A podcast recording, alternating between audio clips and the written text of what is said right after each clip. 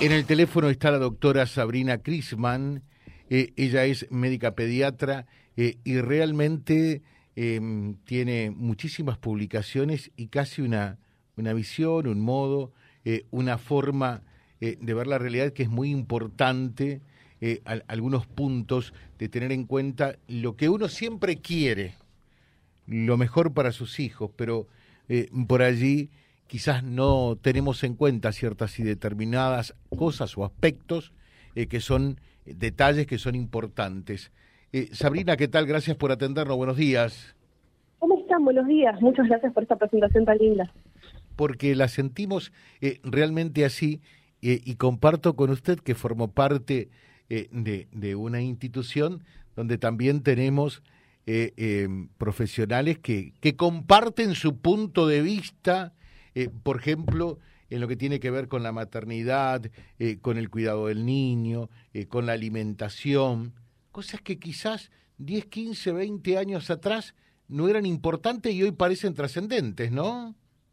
No, sin duda, por supuesto. Por eso siempre decimos que no es que a veces familias nos dicen como, ay, con mis hijos mayores hice todo mal, o pensamos en nuestros propios padres, ¿no? Y, no es una cuestión que se ha hecho todo mal ha cambiado lo que se sabe en la ciencia también, ¿no? Cosas que hoy nos parecen como terribles, antes eran súper comunes y era, era lo que se indicaba en ese momento. Entonces siempre pensar que, que los paradigmas científicos van cambiando, que los paradigmas culturales de una sociedad van cambiando y que no es que, uy, hice las cosas mal, eh, sino yo hice lo, lo que mejor sabía en ese momento con la información que tenía y está buenísimo ir actualizándose, ir eh, tomando nuevas herramientas y nuevos elementos para acompañar en la salud.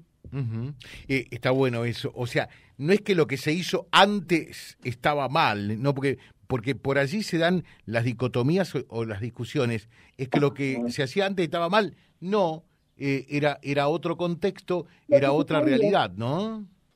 Exacto, era lo que se sabía en ese momento. Yo creo que que todos, o sea, se han hecho muchas cosas eh, por indicaciones de profesionales de salud y por lo que en ese momento sabíamos de la ciencia. Entonces a veces hay una resistencia con muchas personas a decir como, no, bueno, pero, pero estas cosas nuevas, no, sí, es verdad, estas cosas nuevas, eh, y seguramente en 20 años haya otras cosas nuevas, y no es que lo que decimos hoy es, todo incorrecto, eh, es lo que sabemos hoy. Entonces, bueno, eh, ser muy amables y muy humildes frente a la ciencia, frente a, las cuestiones culturales que van cambiando, y acompañar ese camino de las infancias y de la salud. Ahora, mm, doctora Crisman, en realidad sería, la ciencia en principio aporta eh, los avances científicos que, se van dando eh, y después es necesario eh, que, esos avances se internalicen en la cultura para que se lleven a cabo en los procedimientos cotidianos, ¿no?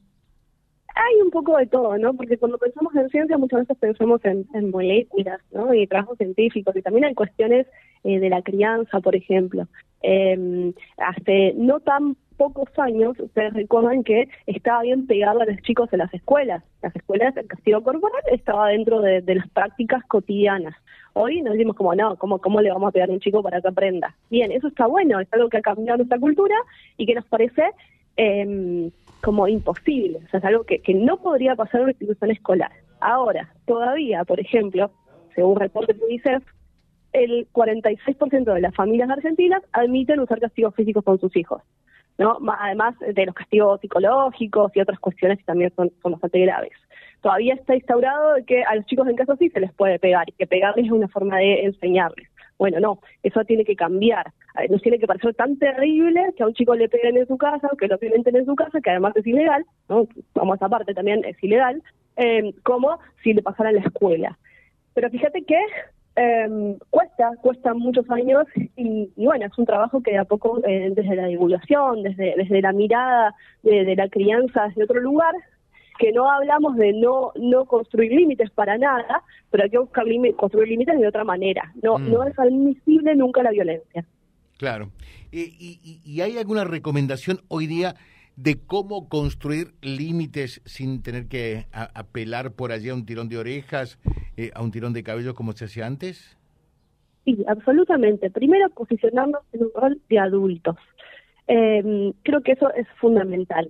Los chicos no, no nos hacen cosas para molestarnos, ¿no? es que van a romper eso que nos gusta mucho porque quieren molestarnos, al contrario, a los chicos les encanta que, que les, les hagamos una sonrisa y le digamos que está muy bien lo que están haciendo. Cuando hacen esas cosas, muchas veces son por exploración. Una vez me acuerdo en un programa de televisión, la conductora me dijo, bueno, yo la primera vez que, que le pegué un grito a mi hija es porque estaba tocando un enchufe. Eh, y me enojé porque estaba tocando. La bebé no sabía que eso era un enchufe, tiene 10 meses, no conoce que eso tiene electricidad. Lo que tenemos que hacer como adultos es lograr que no pueda acceder a ese lugar. Hey, Sabri, pero tengo que cambiar todas las cosas de mi casa, tengo que tapar los enchufes. Y bueno, a veces sí. O sea, es un tiempo. Todos sabemos que es un tiempo y después los chicos ya tienen otra otra mirada. Eh, yo cuando mi hijo era muy chiquito había sacado todo lo, pequeño y, lo complicado de abajo y ahora ya tiene casi cuatro años y ya no lo toca realmente. Si lo toca me lo viene a mostrar, ¿no? Ya los chicos van cambiando, no siempre las etapas son las mismas. Entonces, es mi rol de adulta eh, tener que hacer modificaciones en casa y en mi vida para que no estén... Eh, no tengan a mano esas cosas que yo no quiero que toques. Pero me puedo enojar con un niño porque lo quiere tocar, porque la, naturaleza de esa infancia justamente es explorar. A mí me preocupa mucho el niño que no explora. Hay algo ahí que no está bien. Lo lógico es que vas a explorar. Y cuando ya son más grandes, ah, que los berrinches, ay, que, que yo no sé qué hacer. Bueno, pensar, pensar que ese niño está más, eh, más desorientado que uno mismo porque le pasa algo, no lo puede decir en palabras, tal vez no puede decir, estoy enojado porque yo quería ponerme las medias rojas, ¿no? Puede ser, puede ser, son cosas que pueden pasar. Eh, nosotros elegimos que, bueno, decimos todas las mañanas, no nos gusta ponernos algo que nos, nos deje incómodos o que, o que no nos gusta estéticamente. Bueno, eso a veces no lo pueden decir. Eh, pensar eso, que está más desbordado que nosotros, es súper entendible, nosotros estamos cansados y estamos en el trabajo y hay mucha exigencia y nos exigen criar como si no trabajáramos y viceversa, trabajar como si no criáramos, pero también hay que ponernos un rol de adultos. Si hay un niño que está desbordado, si el adulto se desborda a su lado, todo el tiempo sistemáticamente, bueno, se va a desbordar más, nunca va a funcionar, nunca, nunca un chirlo y nunca un tirón de orejas y nunca un tirón de pelo eh, calmaron a un niño o una niña de ninguna manera, al contrario, le enseñaron que eh, las cosas se pueden resolver con violencia. Y en el fondo no se resuelven, simplemente pasa algo en el medio que, que cambia el, objetivo, ¿no? Eh, perfecto, hay una publicación de días atrás en Infobae en una entrevista que le realizan a la doctora Sabrina Crisman y tiene que ver con la muerte de un hijo. ¿Qué para decir al respecto?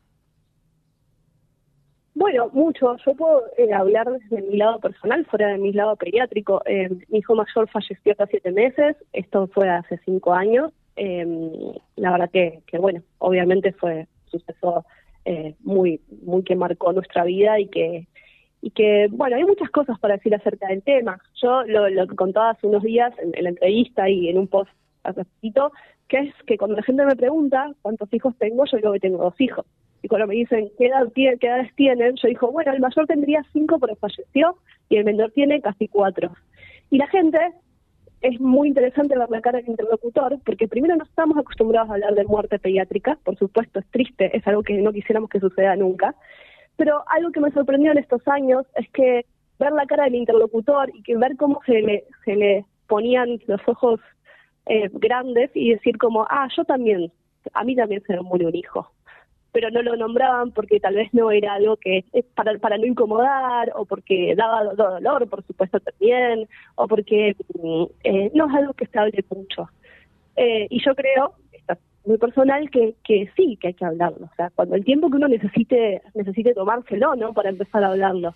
Eh, pero sí hay que nombrar a esas personas porque, bueno, fueron parte de este mundo y fueron parte de nuestra vida y son parte de la historia de nuestra familia. Sabrina, muchas gracias, muy atenta, que tengas un buen día. ¿eh? Muchísimas gracias, que tengan un hermoso día, gracias por escucharme. Gracias. Eh, ella es pediatra, la doctora Sabrina Crisman, charlando con ustedes también naturalmente, que habremos de compartir eh, este material, muy rico por cierto, eh, en nuestro diario digital vialibre.ar. Vía Libre. Somos el gran foro de resonancia de toda la realidad que reúne la máxima audiencia comprobada.